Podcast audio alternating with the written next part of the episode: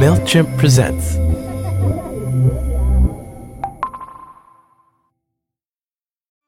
Say you're the head of marketing strategy for a small clothing store. You've perfected digital communication with your loyal customers, and now you want to expand into brick and mortar locations.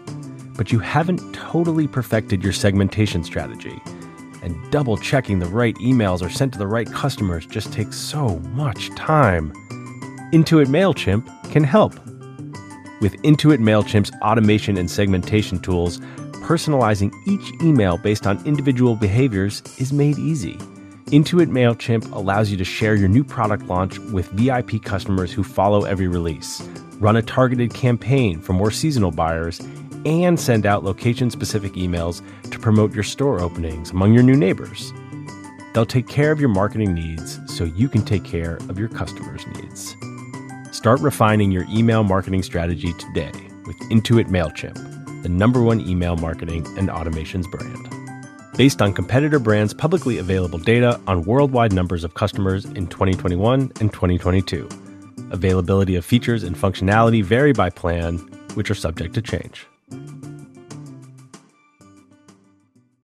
The Jump is a podcast where I, Shirley Ann Manson, sit down with musicians and talk about the one song that changed everything.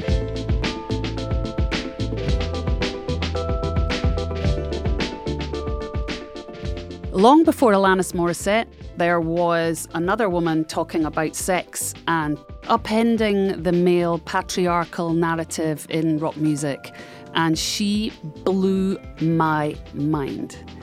Liz Phair is a true pioneer in the alternative rock lexicon, and I couldn't believe I'd never met her before. We come from a very similar mindset, and when Liz Phair and I sat down to discuss her career and her songwriting, this is what happened.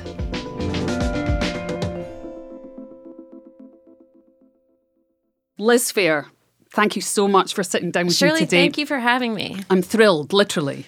I mean, I've been a big fan of yours since uh, since before I was in Garbage.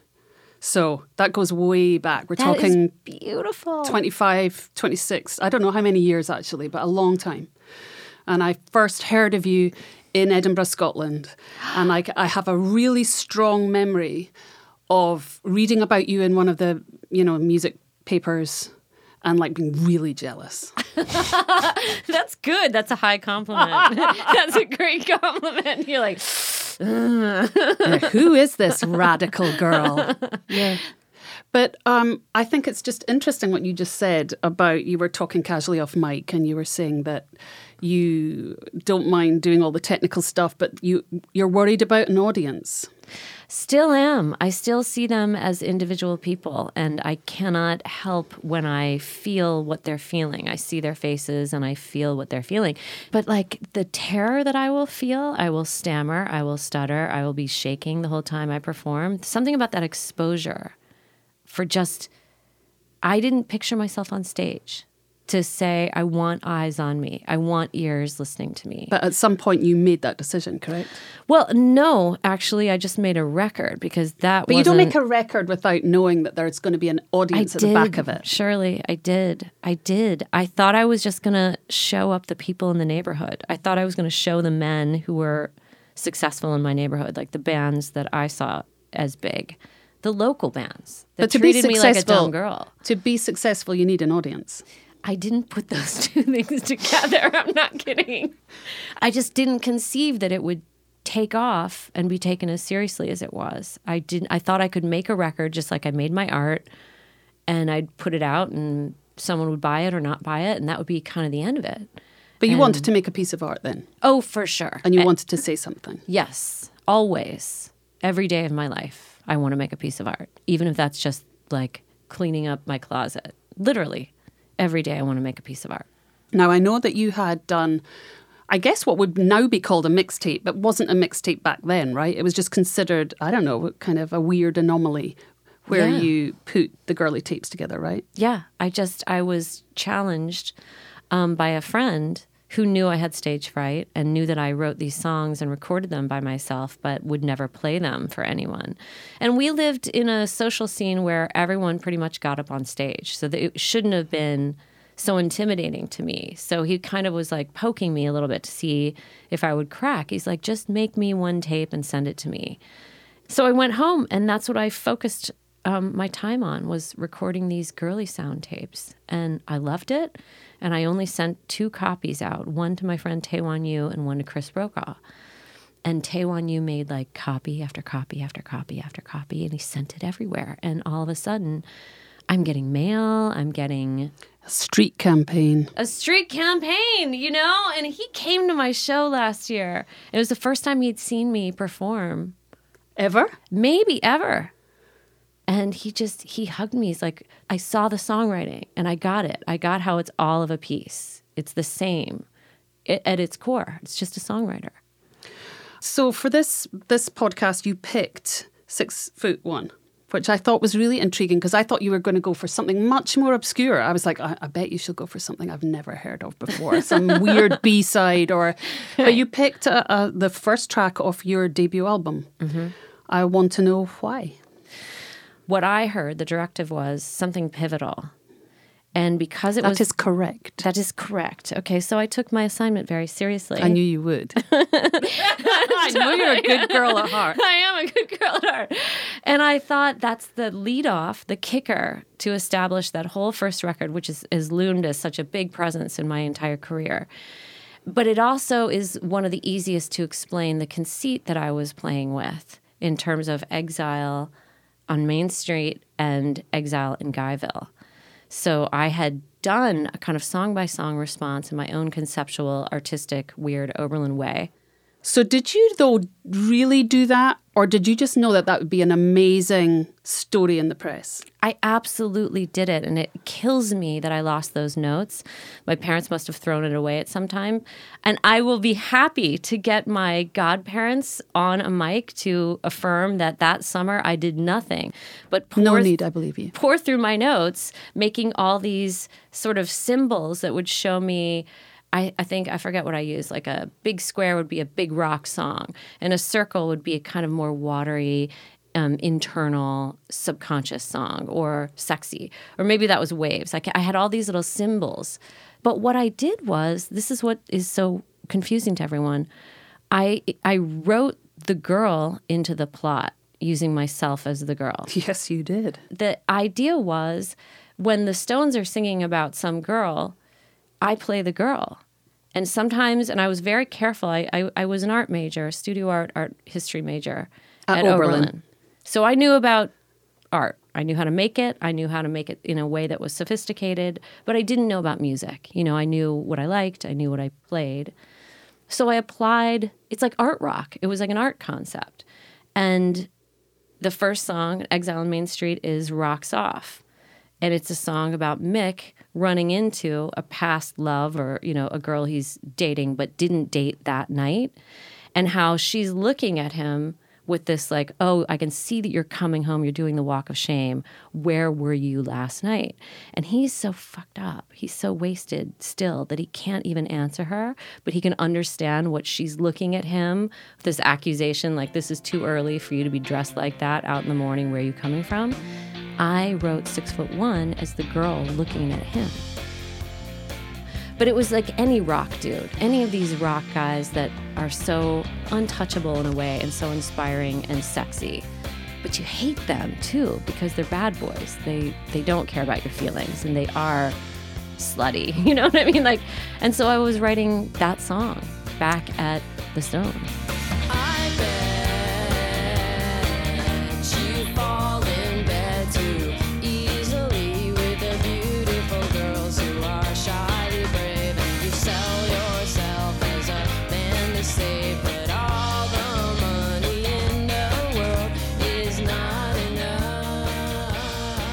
My voice is not a traditional singer's voice. It was awkward and swallowed. I sing much better now. I'm actually, I learned that learning how to sing, I don't know if you found this, was an emotional journey as much as it was a technical journey. Allowing yourself to be seen, allowing yourself to want in public and feel in public is a very hard thing. Absolutely. But, you know, it's interesting because to me, when I was hearing the, the well, that whole record, I loved that you weren't a smooth stage school kid. You know, you had a very unique, still do, a very unique way of presenting vocals on record that I hadn't really heard before and that has been ripped off ever since, really. People have been influenced by you and, and have deliberately tried to emulate you for that very reason is you don't sound like you went to stage school, which to me is is the most heavenly aspect of your voice. That's such a nice thing for you to say. Well, I... it's it's just true. You know, I'm not even trying to be nice. I'm actually trying to be a bitch. I'm only joking. No, let's get into it. I'm totally. Let's get exciting. It felt very off, flippant to me. It felt yes. off key and flippant. How dare you step into this space and not be fully trained and not be what we expect? How dare you take up that space? T- tell me what was happening in your life when you wrote this particular song. Where were you? What was going on? Can you I remember? Was, yes. I was flat broke and having to tell myself that I was a great artist because no one was telling me that. Are you in Chicago? I'm in Wicker Park in Chicago. I'm downtown, basically squatting practically, paying very little rent. Job? Do you have a job? No, God, no.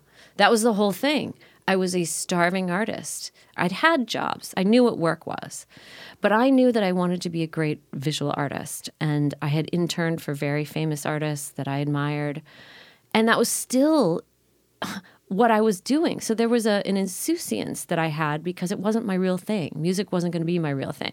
I, I, was sick of men explaining to me what good music was and arguing, just sitting as a passive bystander, listening to the men. It's really debate. tedious, isn't it? God, it's so dull. and if you offer any you know, contribution, it's too. They, yeah, you're a girl. What do you know? Yeah, what do you know? And so I had just about had it. I had boyfriend after boyfriend make me mixtapes telling me that my music sucked and theirs was great. I was done. I, you know, okay, how hard is it to make a record? And that was even a dare from a current boyfriend who's like, you know, I'm like, what's the best record? What's the best record that's ever been made? As a learning tool, you know? And I happened to have a cassette of Exile on Main Street in the house, which I had never heard. It was a leftover box from the previous tenants. And I said, Is this, for example, a really great record? And he's like, Well, arguably that is one of the best, but if I had to put it next to another one, I'm not sure if that or, you know. But I'm like, But is it really good? And he's like, Yes, it's considered one of the best albums. And he's like, It's a double album. You should do that, you know. And immediately I thought, Fuck it. Why not? Why wouldn't I take on this? I'm trying to show you all that this is not rocket science or brain surgery. You can actually make a, you know, an album. And so I started to do it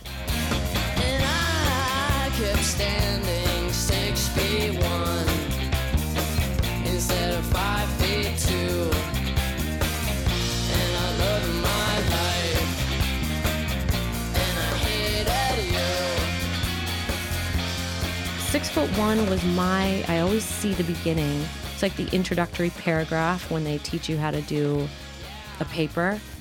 I'm setting the table for where we're going to go and what's going to happen. So I knew that I was doing that. I knew what song was corresponding with which. I had charts and diagrams of like how this related. It had to be a big song, it had to be a rocker, it had to have a certain amount of chutzpah or just you know. But had you written the words first, or do they come to you? They come at the same time. They absolutely come at the same time. Only a couple times I've written music and or words separately.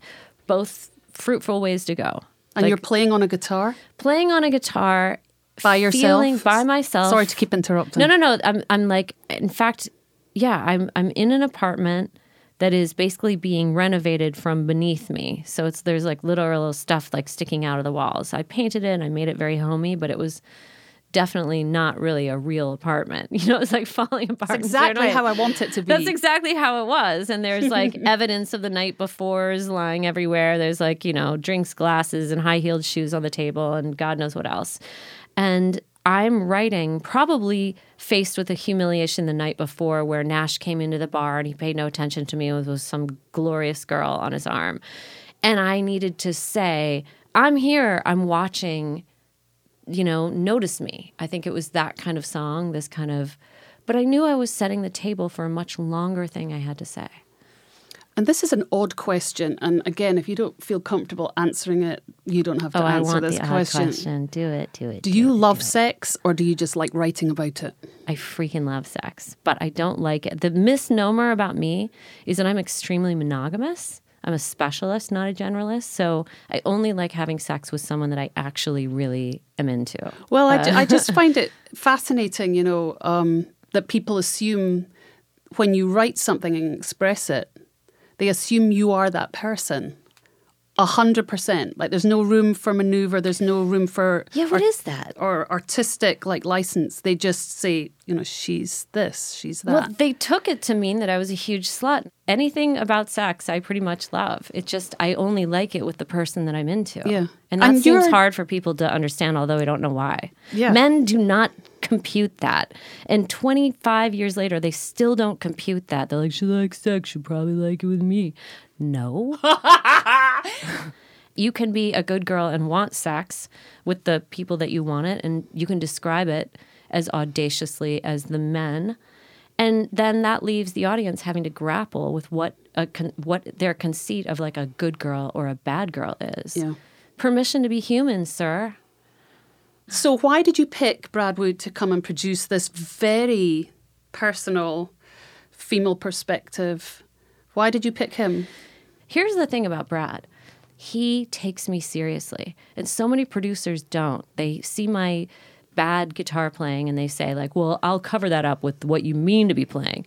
And it ends up sounding generic and you lose me in the shuffle and that explains a lot of the music that people don't like that I put out subsequently. But he lets me be Who you are. Who I am.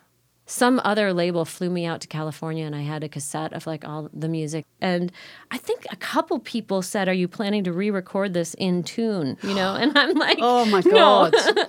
it is what it is. But I mean, this is my whole thing. Imperfect does not make me not worth hearing from. I wasn't going to re-record it because it was art. It was it had been done. It had been done the way I wanted it done. But now I had to live it. You know, I, we can discuss at length what makes my head that way. That I would be willing to humiliate myself a couple times. But I think it's just this deep respect and passion for art and understanding that artists who are long dead are still having an impact on our culture. That hooked me right away. So that hooked me as a little girl.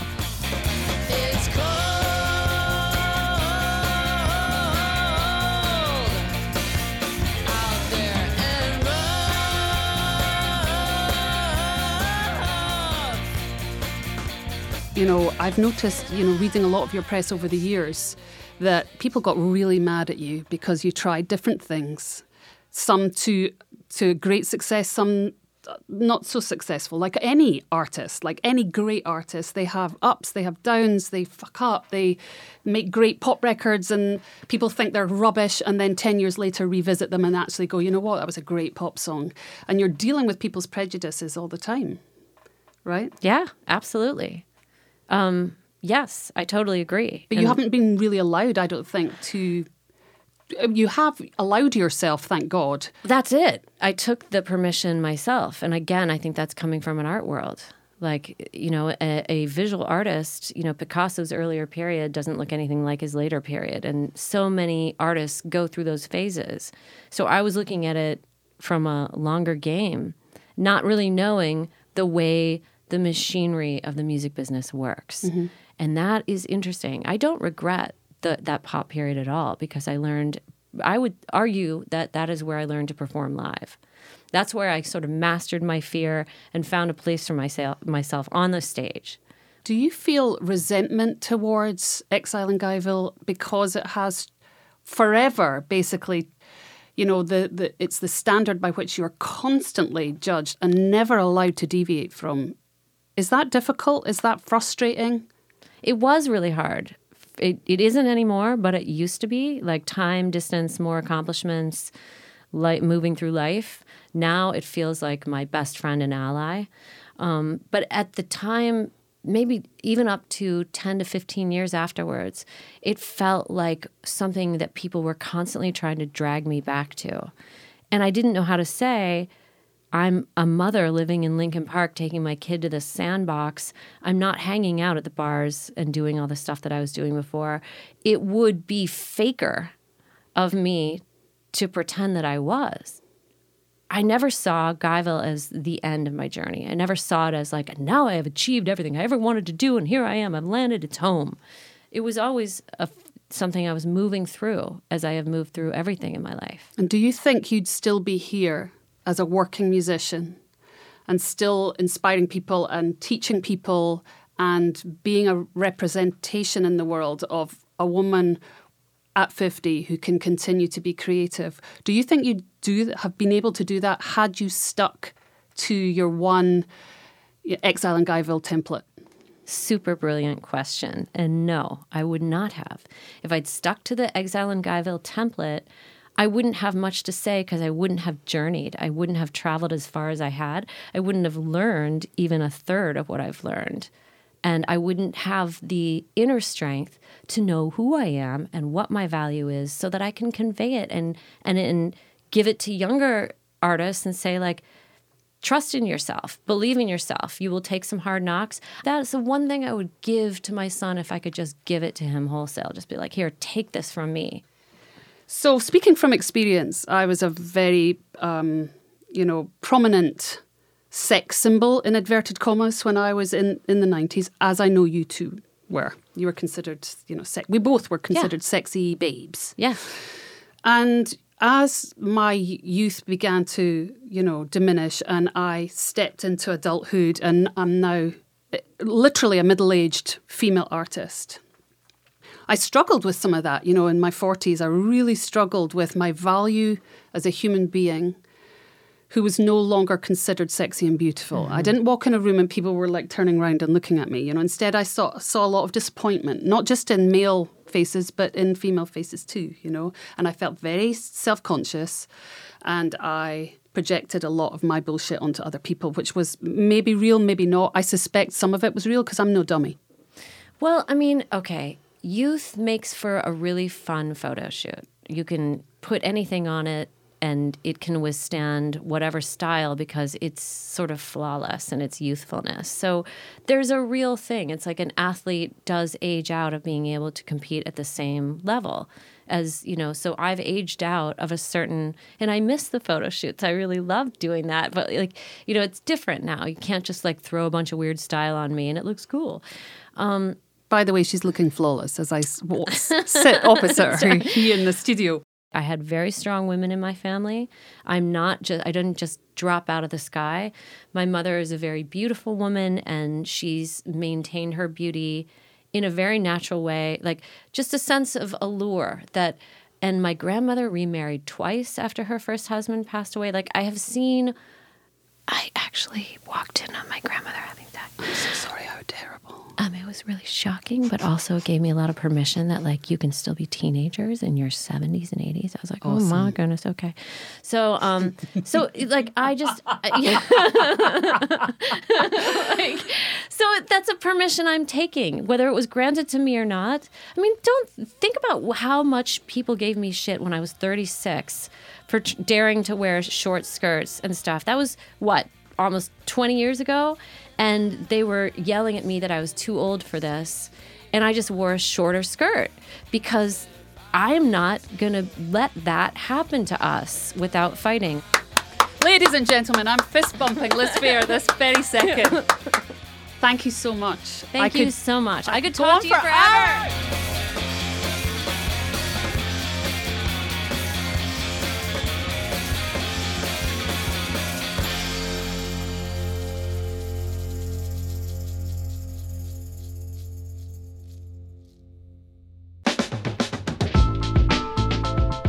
Jump is an original series from MailChimp, and I'm your host, Shirley Manson. It's produced by Lyra Smith in partnership with Little Everywhere. Executive produced by Dan Gallucci, Jane Marie, and Hrishikesh Hirway. Original music composed by Hrishikesh Hirway.